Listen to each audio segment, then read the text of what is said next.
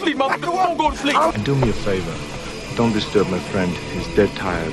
Well, what the hell are you saying, Doss? You've lost half your body sleeping. I sleep pretty hard. Welcome to Rock and Roll Bedtime Stories. Hey, it's Brian. And hey, it is Murdoch. Welcome to Rock and Roll Bedtime Stories. We are the story guys at gmail.com. Connects you to us, and you can let us know what rock and roll rumor you want us to tackle. This week's email has an alliterative subject line, which I like. It's Broke Bowie with 2 question marks. Does that ring a bell? I'm not familiar with that at all. I've heard it said that during David Bowie's Diamond Dogs tour, or the Soul Tour, in 1974, there is a distinction. He changes the tour in the middle. We'll talk about it. Bowie went almost entirely broke. This seems bizarre to me. If he did go broke, what happened? Yeah, because like that era of Bowie? Yeah, it's when the career is taking off. Now, we've talked about Bowie a lot on this show before, but I am happy to do it again. At your request, dear audience, I am happy to jump into 1970s Bowie, so let's go. Let's dance. Let's dance. So I will say we're headed to one of those 1970s stories from the music industry that just reminds us how unscrupulous people can be. But there's a light at the end of this tunnel, so don't get too hopeless.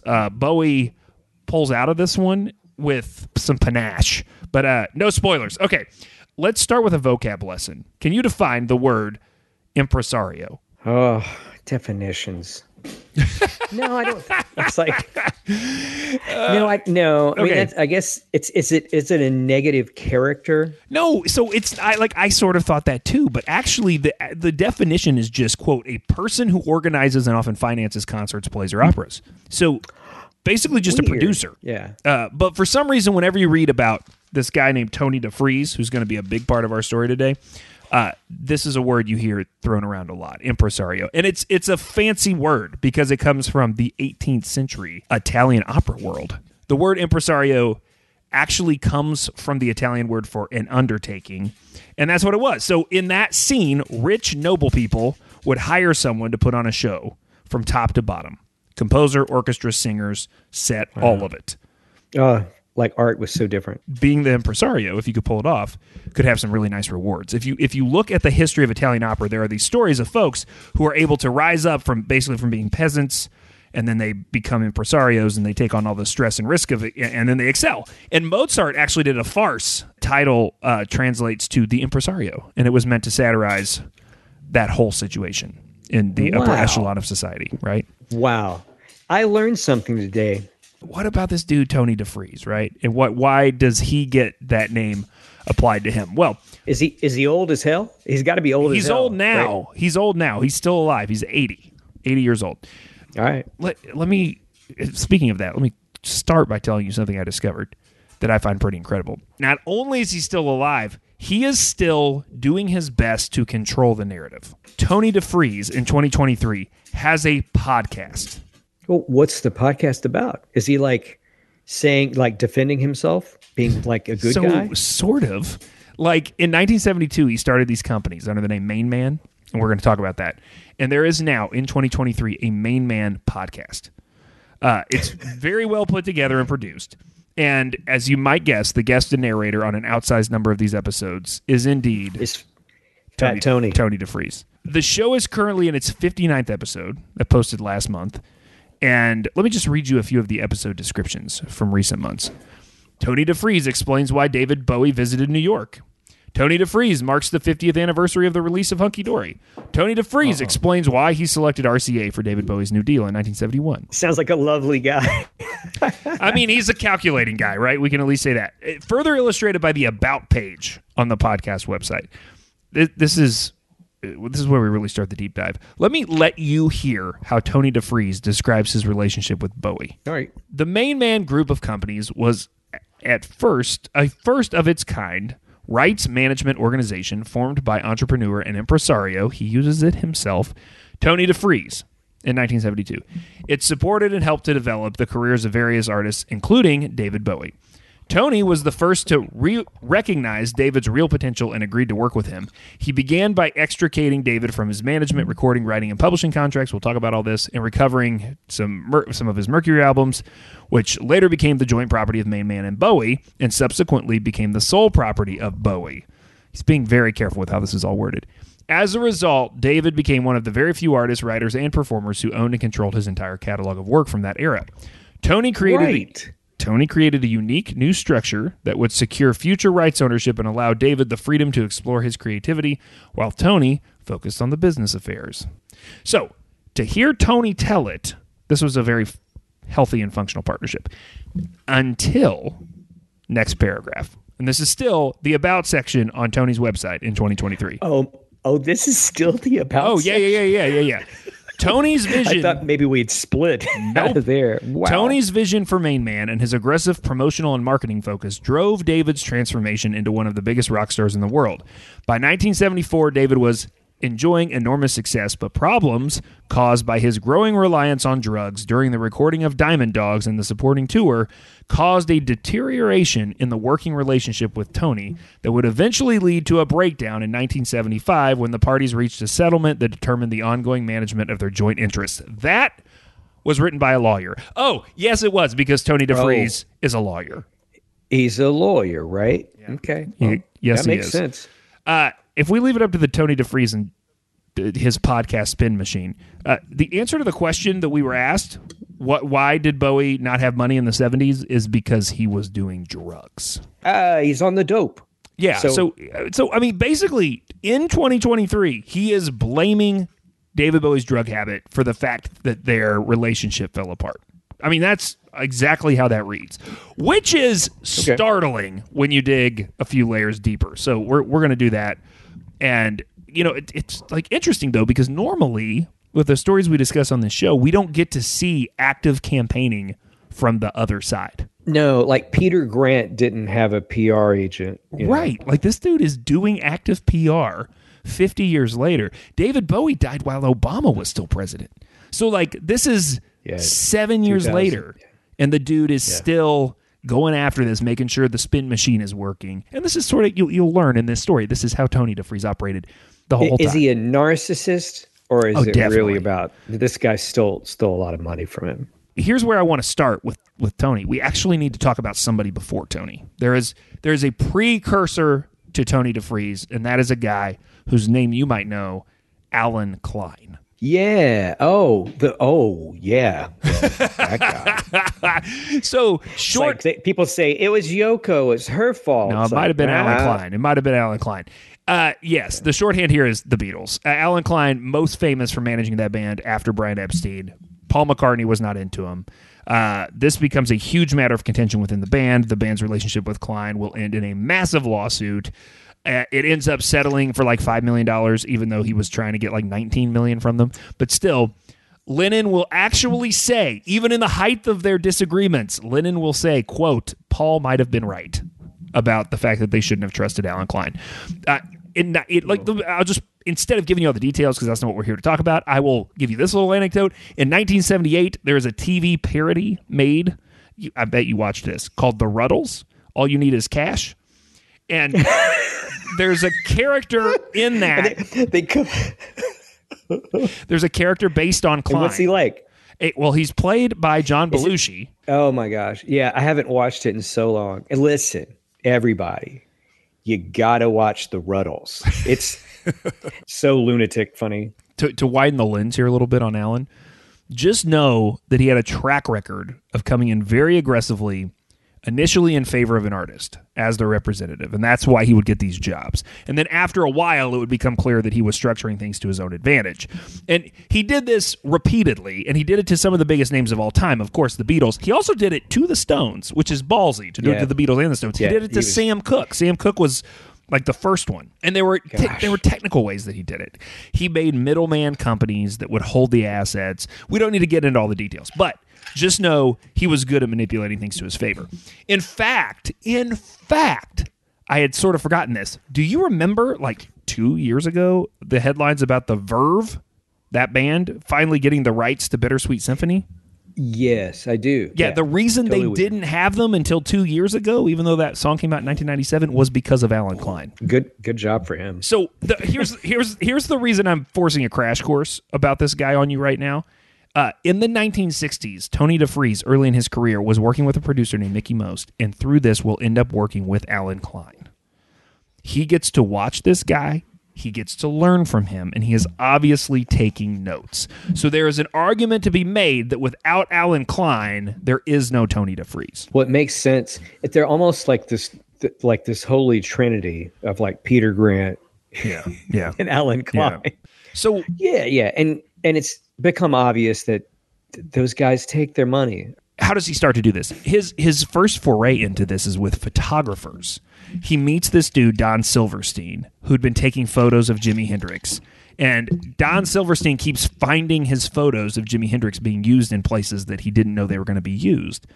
And so, as I pointed out, Tony DeFries is a lawyer. And so he talks to Tony and explains this. And Tony goes and helps him figure out how to enforce his rights. And he realizes he's got basically this market that he can wiggle his way into here to work specifically with photographers on rights to their own photos.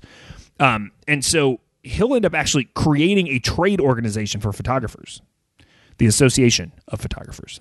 And then he meets this guy, Larry Myers, when he's working with Mickey Most. That guy's an accountant. He's a lawyer. They start a company together. And this is why I think he gets this title impresario, because the company they start is like a 360 shop. So instead of just saying, hey, we're a promoter, or hey, we're a manager, or hey, we're your lawyer and your accountant, they basically are trying to bring the whole package. Because remember, I said in Italian opera, it was the impresario was the guy who got everything together. They call it Gem Music Group, GEM, and they bring a band into the whole process. And the first band they bring and the first song they launch, Edison Lighthouse, Love Grows Where My Rosemary Goes.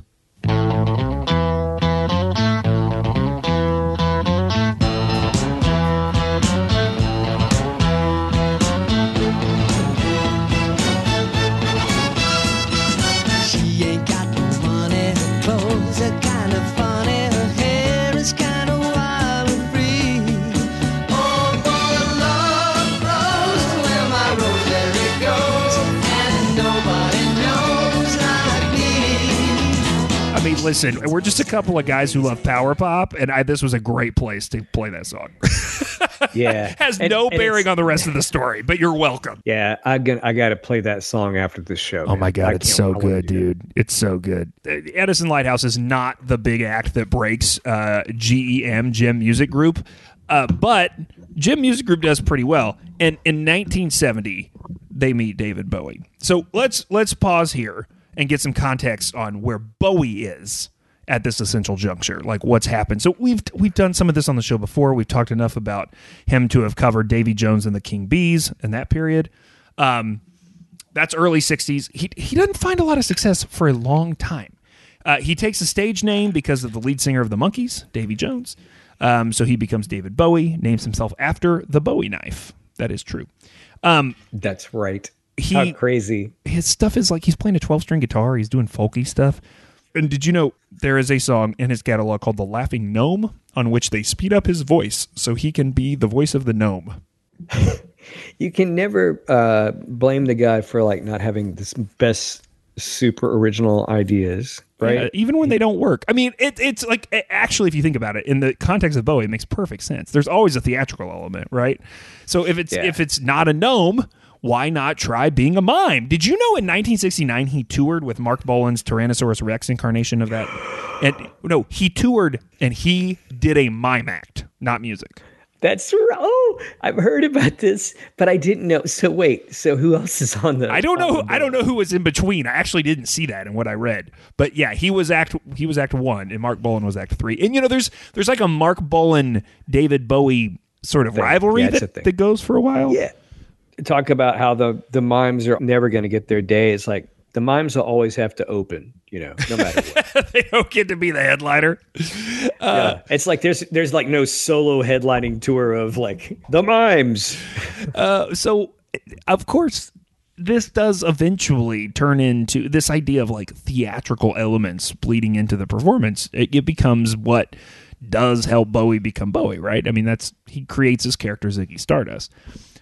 But there's some other key things that happen around this time that will lead him to Tony DeFries. And one of them is his association with another person. I'm going to go ahead and jump to something I think I have buried at the end of the notes. But there is a quote where David Bowie has said, the worst decision he made in his life was this business decision with Tony DeFries.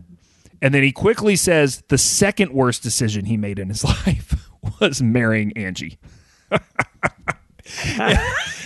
This is where Angie comes into the picture. Angela Barnett. They get married, they meet, and they marry within a year. That is just a burn. Wow. That's bad. Marrying Angie. Women who quickly marry and then exert obvious influence over their rock star husbands tend to drive managers nuts. And at the time, the manager being driven nuts by this arrangement is a guy who's working with David Bowie named Kenneth Pitt. There's a really good piece by Tosh Berman on Please Kill Me that you can find in the show notes. It's a tribute to Kenneth Pitt and the influence he had on Bowie.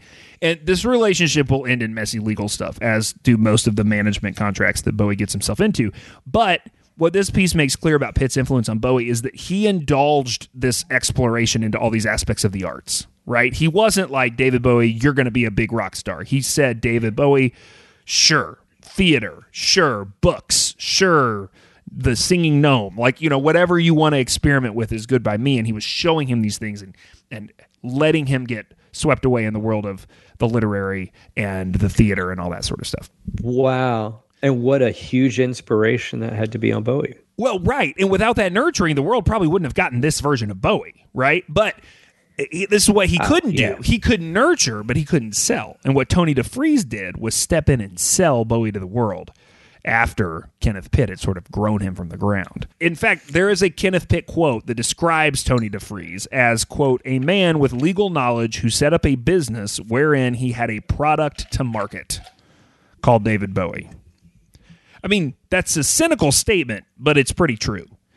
Pitt was just not successful in selling Bowie, and that is the one thing that Tony DeFries is very successful at doing. I'm so ready to hear how he ripped off Bowie. You remember, right, that Bowie is struggling for years. It's easy to forget this now, but Bowie doesn't just, like, decide to be a musician in 1969 and then become a star in 70. Richard Foote puts it this way. Back in late 71, early 72, David Bowie was still relatively unknown, despite being in the music business for an endless 7 to 8 years with 4 albums under his belt. Bowie had just 1 hit to his name, Space Oddity. And that's 69. And that's worth pointing out, right? Because under Pitt, he does score with Space Oddity, but Pitt can't make anything happen after that. So they send him out on a tour. They put him in front of a confused and sometimes very aggressive audience who doesn't understand the rest of the catalog, right? Like they're just there to hear Space Oddity. Yeah. They can't figure out a follow-up single. There's a fight where Pitt wants one thing to be the follow-up single, and then Bowie writes a song for Angie, so Angie wants the Angie song to be the follow-up single, and so there's a whole thing about that. So at the time, he's on a subsidiary of Philips. Like Mercury, I think, is owned by Philips at the time. So he goes to Olav Wyper, who's the general manager at Philips Mercury. Olav Wyper, first of all, has an amazing Disney villain name, even though he's not a villain in this story. He's definitely a Scandinavian, maybe. He gets the credit, mostly, if you look him up in rock and roll history, for breaking Space Oddity in Britain, because it had failed. And he got a hold of it when he took over at Mercury and was like, we can make this work. And so he pushes it really hard in Britain. So he is like, well, you can give him some credit for Bowie's success. Bowie goes to Olav Wyper, and he says, Pitt is holding me back. Like, I could be successful. I feel like I'm not successful, and part of the reason right now is my manager. And so Wyper goes, listen, if you need to get out of that contract, you can call my lawyer. Here's a few lawyers' names, but I use this guy named Tony DeFries. He's my lawyer. Call him and he'll get you out of the contract. So it literally starts as David Bowie calling Tony DeFries and saying, hey, bro, I need you to help me get out of this contract. And Tony DeFries, a man who does not miss an opportunity, turns that in to becoming the manager of David Bowie. Oh, my gosh. Man. Who does this remind you of? Who else from history would seize on this sort of opportunity? Oh, gosh. Somebody who may have been associated with one of the biggest musicians of all time. There may have been a movie about him last summer. I know why people really should hate that Elvis movie is that they gave Tom Parker a narrative in the movie. Like the asshole doesn't need a narrative in the movie. Fuck him. Also, the accent that Hanks does the whole time. I'm like, Tom, you're better than this. Yeah. Stop it. Yeah. There's The Searchers on HBO, and Tom Petty called him, like, it's just VO and Springsteen, but Tom Petty said, you know, he was a Carnival merch guy. Like, you know, buy a hat, yeah, buy pins. Yeah. I mean, check out our episode, Colonel Tom Parker versus Murder. We go very, very deep into all of that background on Colonel Tom Parker. But here's why I bring him up. In several places, I came across the fact that Tony DeFries was never shy about comparing himself openly and talking about his aspirations to be like Colonel Tom Parker. Yeah, he was a prick. Like, what? And this guy wanted to do business like him. He kept telling Bowie that he, Tony DeFries, was the missing ingredient. He's like, listen, you've had 8 years at this, and you know what you haven't had in 8 years? You have not had me helping you. I can put your career on an upswing. I can make you, he would say to Bowie, I will make you the next Elvis. And it probably played well with Bowie, because not only was Bowie an Elvis fan, you know, they share the same birthday. Oh, yeah. The total weirdest thing. There's a description from a 1972 article in Rolling Stone written by a guy named Timothy Ferris. And this is how he describes Tony DeFries. Quote, his long pointed nose is out of Dickens. Which, first of all, shouts to that rock writer who was like, I'm just going to throw, you know, Scrooge into this. His long pointed nose is out of Dickens. His complexion is an uneven white. He favors fat black cigars, and when he smokes one, he resembles a ball of oatmeal on a stick. Everything is amazing. That's Pulitzer Prize winning rock journalism right there. I wish Rolling Stone had things like that. That'd be great. Now, but they used to have that, but that description, long pointed nose out of Dickens, uneven white, black cigars. That sounds like Colonel Tom Parker. Well, he always had a cigar for sure. I know, and he was he's a big hairy dude. So we'll go to a slightly nicer description of Tony DeFries and his handling of all of this. Larry Myers, his GM business partner, he put it this way: DeFries absolutely believed that David Bowie was and would be the greatest star in the world, and he acted accordingly. I like that quote because the back half of it explains a lot about DeFries' approach. Quote, he acted accordingly. This is Richard Foote again. In Tony DeFries, Bowie had a manager who was now singularly focused on ensuring that he got the media attention he needed and cleverly used hype and marketing to give the perception that Bowie was a star even when he was basically penniless. Wow. I can't believe the guy try to be Tom Parker. It's so weird. I mean, the fact that he openly tried to be Tom Parker, and maybe Tom Parker's reputation in the 70s wasn't shot to hell, but I thought it was. He basically takes the approach that image is everything, right? So no one is going to believe you are big shit unless you act like big shit. So he begins what I refer to, this is not in anything I've read, I like to refer to what happens next as Operation Bowie is Big Shit. What does this look like in practice? First move of the new manager, new contracts. So this is where DeFries excelled. He had this reputation for renegotiating contracts. So he goes in and basically gets Bowie out of all of his existing contracts. Management, recording, publishing, gone. So he goes to Mercury. Mercury's like, he owes us an album. And DeFries is like, cool. He's going to give you a really bad album. So you should probably just let his contract expire. They're like, oh, what do you mean? Gosh. It's like, no, it's going to suck. You're going to get a terrible album. So wouldn't you rather not waste the money? Not only do they surrender that part of the deal, they'll surrender the ownership of the material that he'd released under them. Yeah, unheard of. Unheard of. Totally ridiculous. DeFries clears the musicians' debts to the label and then gets the rights to everything. And GEM then will sign them to an exclusive contract. Will sign Bowie to an exclusive contract. And when the Mercury contract was terminated, this now means that DeFries can sign a new record deal for David Bowie. And this is, I mean, if you read anything about Tony DeFries written by anyone, the one piece of credit that he will always be given is that this is the best thing he did. This was his big power move. He got RCA to relinquish the publishing. Bowie and DeFries outright own all of the RCA stuff. And he's already gotten the stuff from Mercury. So at this point, Bowie has everything in his catalog. Yeah, and then what's that left turn at Albuquerque where Bowie got ripped off? That's what I wanted. Okay, so I want first space, man. I want 25%. That's the first deal for me. Oh, 25% would have been kind.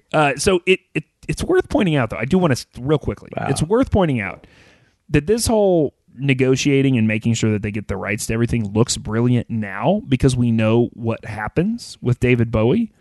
But remember that he still wasn't successful. So he is just leveraging his own gusto. Tony DeFries. He's walking in saying, this guy's going to be the biggest guy in the world, and I know it, and I'm betting on it, and so I want the rights to everything. It could have gone badly. I mean, there's a version of this, right, where he gets all this stuff, gets all these rights, and then really doesn't make much money because David Bowie fizzles and, you know, goes into theater and does community theater for the rest of his life or something, right?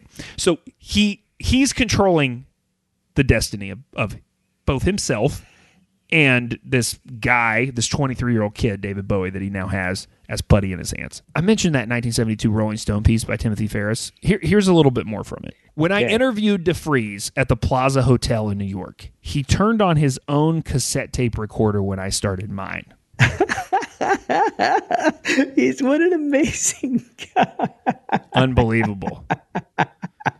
Oh, my God. Wouldn't you be so weird to meet a lawyer and he puts on his cassette player, too? Oh, my God. And so then he says things in this interview like, Bowie is setting a standard in rock and roll, which other people are going to have to get to if they want to stick around. I think he is a 70s artist and everybody else is a 60s artist. Bowie is going to be the major artist of the 70s. This is in like 72. So he is just blindly preaching what he wants people to believe. And it is crazy to look back because it's almost like he wills this into existence. Bowie can't do it by himself. He's got to have somebody pushing and driving the bus. He was trying for 8 years before this. Whether or not you get to the end of this episode and think Tony DeFries is an absolute piece of work, it's hard not to give him a little bit of credit. And that's mostly when you read about him, people be like, well, he is pretty much responsible for David Bowie having a career, even though what he did was insane. So move number two. Move number one is the record label stuff, right? So that's the first thing he does when he takes over. He gets him out of the contracts. He gets him new contracts. The second thing is he's like, dude, we got to break you in America. I think we talked about this on the show before. Have you ever seen the movie Stardust? Oh, wow. I sure have. So, I haven't thought about it in forever. So Stardust is this movie from not very long ago that is about Bowie going to America. So Tony DeFries is in that movie, and the actor who plays Tony DeFries in that movie, I looked him up and I was like, who played Tony DeFries? And I was like, oh, I know that guy. That's the guy who on my wife's favorite show, Supernatural, plays Death. So just imagine. They're like, how are we going to cast Tony DeFries? Let's get the guy who plays the Grim Reaper. Oh, wow. That movie, I do not think Stardust is a very good movie. I will say that. I do not necessarily recommend it. But it is an interesting look at this story, which is the trying to break Bowie in America, just how hard that is at first. Yeah. Hey, Brian, real quick aside, have you seen Moon Age Daydream? So I've documentary? Not seen that yet. That's only been out for, 6 months? Yeah, it's supposed to just be amazing and beautiful. So breaking Bowie in America. This is a move that will actually change DeFries's business arrangements with the company he created, GEM. He'll move to America too, and he will start to concentrate most of his focus on Bowie. And he will start this company. Instead of GEM, he will start a company called Main Man. And that is the company that we referenced earlier that still, though I don't know if the company exists, they still have their IP on the internet and they're sitting on a URL and a podcast. So this operation, Make Bowie Big Shit, you couldn't just be big shit in the background. This is background stuff, right? Getting him in America and getting him to radio stations and doing all that. That's the hard work to get, the machine moving, but you also have to do stuff in the public eye. There is this great story. Back to this Elvis thread, this Elvis and Colonel Tom Parker's thread. There's a great story about DeFries arranging for Bowie to see Elvis at Madison Square Gardens. He actually flies him from London in 1972 to see Elvis.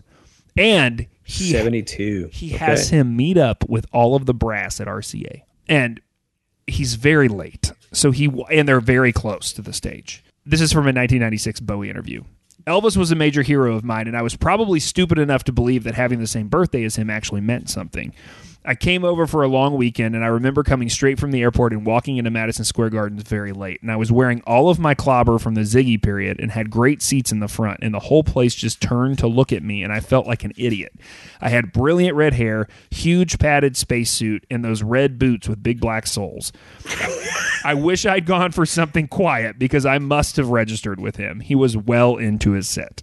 Wow. So did Elvis notice him, or did he get to meet Elvis? I read that he was supposed to be able to meet Elvis, and like RCA couldn't make it happen, which is bizarre to me. But again, Bowie's not that big a deal yet at this point. Right. Yeah, yeah. And I did read an interview that I think was from 2000 where Bowie makes some joke about Elvis definitely noticed me and was pissed or something. But I don't know. That's inconsistent. I think he's enhancing the story. That's a good example of Tony DeFries being like, we're going to make an entrance. Like, go as Ziggy into an Elvis show, right? Here's another one. If you read about the origin of the song Cracked Actor, you're going to find it attributed to this week that Bowie spent in L.A. in late 72, around this same time. Tony told him, you have to spend like a star to become one. So the Bowie entourage, roadies and all, include, I think Iggy Pop is involved. They're all there. They're at the five-star Beverly Hills Hotel. No one had enough cash, right? So they're all living on like the record label's credit. And so they can't take cabs, so they have to charge limos to room service. There's afternoons at the pool. There's nights at Rodney's English Disco on the Sunset Strip. And even some of them end up going to the Scientology Celebrity Center. Like, there's a whole lost week or two in L.A. And they're living as decadently as possible because, again, Tony DeFries wants them to make this splash. He wants people to notice them. And how about this? How about merch? Merch in the show notes. Look this up. This is amazing. There is a Ziggy Stardust doll photo, and it is the weirdest looking thing I've ever seen. This was oh my gosh. Rumored to be a fan item intended for Christmas in 1972. Reportedly, 4 were made from scraps of original Ziggy costumes, and they were distributed through the PR team for promotional purposes. They were going to make a final for sale product, but it never ended up happening. That's the difference with him and Tom Parker. Tom Parker would have sold those dolls. Oh, man. My God, right. He figured a way. So this was the original idea, though. So what Tony DeFries wanted, which never came to be, was an actual pull string where when you pulled the string, Bowie said, wham, bam, thank you, ma'am. What? Is that really a thing? That's a real thing, yeah. Is that really what it was? He was going to say that? Yeah. Woo. There's some innuendo there from a doll talking to you ladies. All right. Also, did you know about the musical? This is sometimes marked as one of the falling out points, the beginning of the end between these two guys. At one point, DeFries is like, you know, there's like, I read that quote where he's talking to Rolling Stone and basically saying like David Bowie's going to be huge. And at one point in that, he says, you know, he's going to be in film. Like, he is a multi-talented guy. We're not keeping him just to music. And so there's these different false starts to try to get him in film. And at one point, they're going to do a musical about Marilyn Monroe. Hmm? Yeah. So these are all great examples of the decadence, right? And then it culminates with this concert tour. And the question we were asked alludes to this, right? This Diamond Dogs tour. Here are some numbers. 2 months of rehearsals required to launch this tour. Elaborate set and props required for the show, reported to cost $275,000 per set. That's like a $1.5 million today, in today's money. The tour was going to do 5 nights in each city, but then they abandoned that. The tour started in Quebec as the Diamond Dogs tour, but Tony DeFries kept telling people, listen, you got to call it the year of the Diamond Dogs tour when you speak to the press. Like, it was all about image and all about saying the same thing and the right thing, right? Bowie actually did radio and TV commercials that would air in market before the show for each individual market. Could you imagine that today? Hi, I'm Glenn Danzig. Danzig's playing down at the Municipal Auditorium in Nashville. Like, I was trying to imagine just him with a weird, creepy backdrop with like, you know. They used to do that stuff. Right. And I think we're all lost without everything with Ticketmaster. I am glad Ticketmaster is going to get hit in the face with all this. I feel like they really, really are. But I wish that's what we'll return to. We'll return to all the artists are hawking their own tickets and they're doing it on TV. I want to see Kip Winger on a play at 200-seat clubs. Headed for a heartbreak. I mean, you point something out, right? Like, what we're talking about with Ticketmaster in a lot of ways, and there is a great episode on Ticketmaster if you're new to the show, but these things all have precedence in a lot of the ways that managers and companies and entities controlled entertainment in the 70s. I mean, in the 60s, 50s, 60s, 70s, right? The chains started to come off a little bit in the 80s and 90s, but you know, we still see remnants of this even in things like Ticketmaster. So let's talk about this tour. The Diamond Dogs tour runs until August, and then they're set to take a month off so that Bowie can work on some new songs. He's in this creative period, and when he gets something going in his brain, he wants to work on it. This is what will become Young Americans. The story goes that somehow during this break is when Bowie suddenly gets some insight into how badly he had misunderstood the deal he had struck with DeFries. So before we get into that, let me explain to you that is why this tour, in the question we were given, it was said Diamond Dogs / Plastic Soul Tour. After this break in August, it becomes the Plastic Soul Tour. He gets rid of all the expensive stagecraft, and he goes out basically with a bunch of black guys, and they play songs that are going to be on Young Americans that he wants to, because he's into this idea of soul and soul singing and soul music. People are a little upset because they've been hearing reviews of the Diamond Dogs tour that had these crazy elaborate set pieces and was one of the more expensive tours launched that decade. And now he's like just coming out with a band, and a lot of the songs he's playing are new songs. Most of those songs are kind of smashing. I like them, so... Let's talk about this deal that he signed. This is what you've been waiting for. Yeah. It takes him until this point to realize he's halfway through the Diamond Dogs tour, and someone points out to him, bro, I don't think you signed the deal you think you signed. So this is what I read. The naive 23-year-old Bowie, who signed that deal in 1970, thought that he was a 50% owner of Main Man. So, I mean, I guess Main Man comes a couple years after the initial deal. So he signs the management deal with GEM. But when Main Man happens, he thinks that he has 50% of Main Man. What he doesn't realize is that is not the case. He is an employee of Main Man. And up to this point, he was just blissfully unaware because all of his expenses were being paid by Main Man. But he didn't really own anything because all of the expenses were paid out of his share. So the 50% figure in his brain, that's what he's getting from everything. But all of the costs of the business come out of his 50%. And guess who gets the other 50%? Fat Tony. The lawyer. That's right. So the lawyer structured this thing to say, we're going to cut it in half, but expenses come out of that side. He basically had no money because I just described to you how they were. So let me just give you a list of what has to come out. Advances, royalties, concert revenues, hotel stays, food, all of that stuff that I just described to you comes out of Bowie's side of the equation. Staff salaries, Main Man's running costs, travel, hotels, parties, recording costs, musician fees. He doesn't see anything until after that's paid. He gets nothing. Gosh, what a prick. Oh, dude, do you think that's bad? Remember how DeFries had landed that lucrative ownership deal with RCA? He wrote himself into that. So how much? What an asshole! How much did he write himself in for? I mean, if you've got a good number, stick with it. 50% of the RCA catalog royalties, and here's what else he wrote into it. You're not going to believe this. Even if they split, he had a 10-year window. Oh gosh, how gross! That means that Tony DeFries got money from station to station, from Low, from Heroes, from David Live, from Lodger, and from Scary Monsters, and from all the singles and the compilations during that period.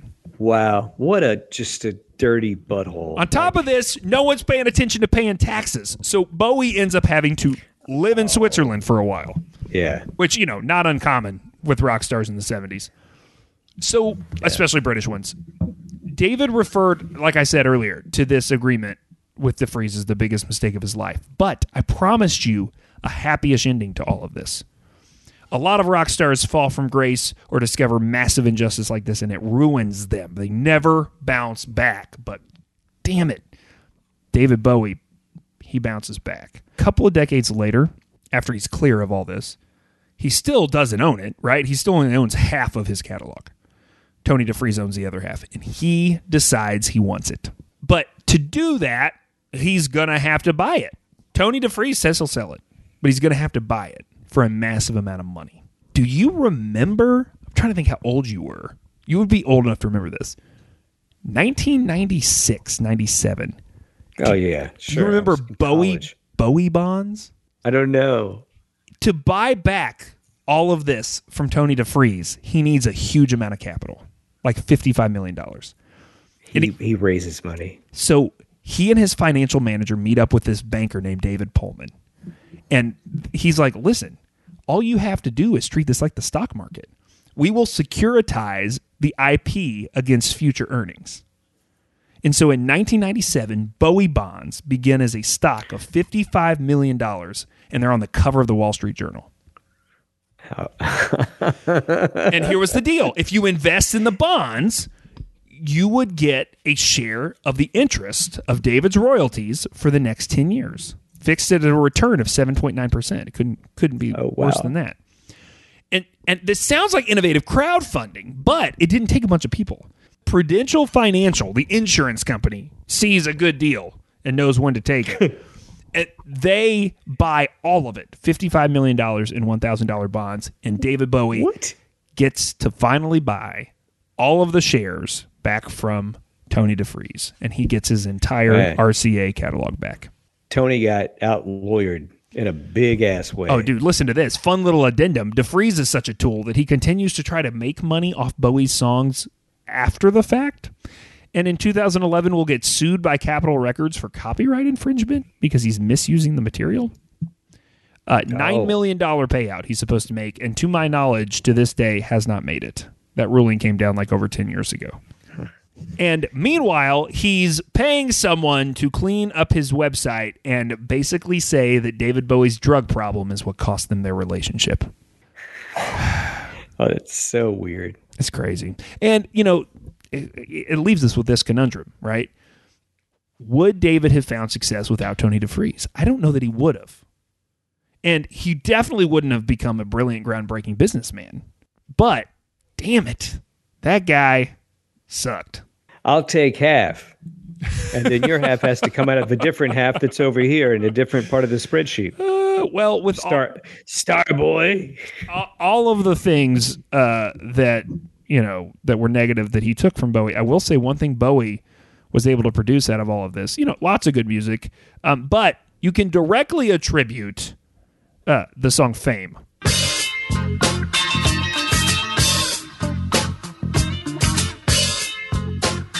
What's your favorite Bowie song? Do you have one? Yeah, I do. And it's just because of how old I am. It's Let's Dance. Oh, it's not the Gnome song? No.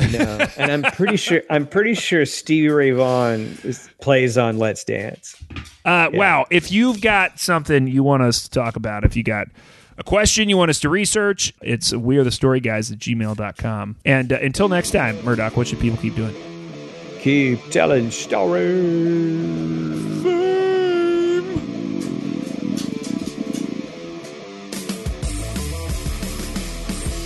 Rock and Roll Bedtime Stories is a Story Guys production. The show is produced and edited by Brian Eichenberger. Get more stories, hear more podcasts, and book the guys for your conference or house party at wearethestoryguys.com. Copyright Boy Have We Got Stories Productions. All rights reserved.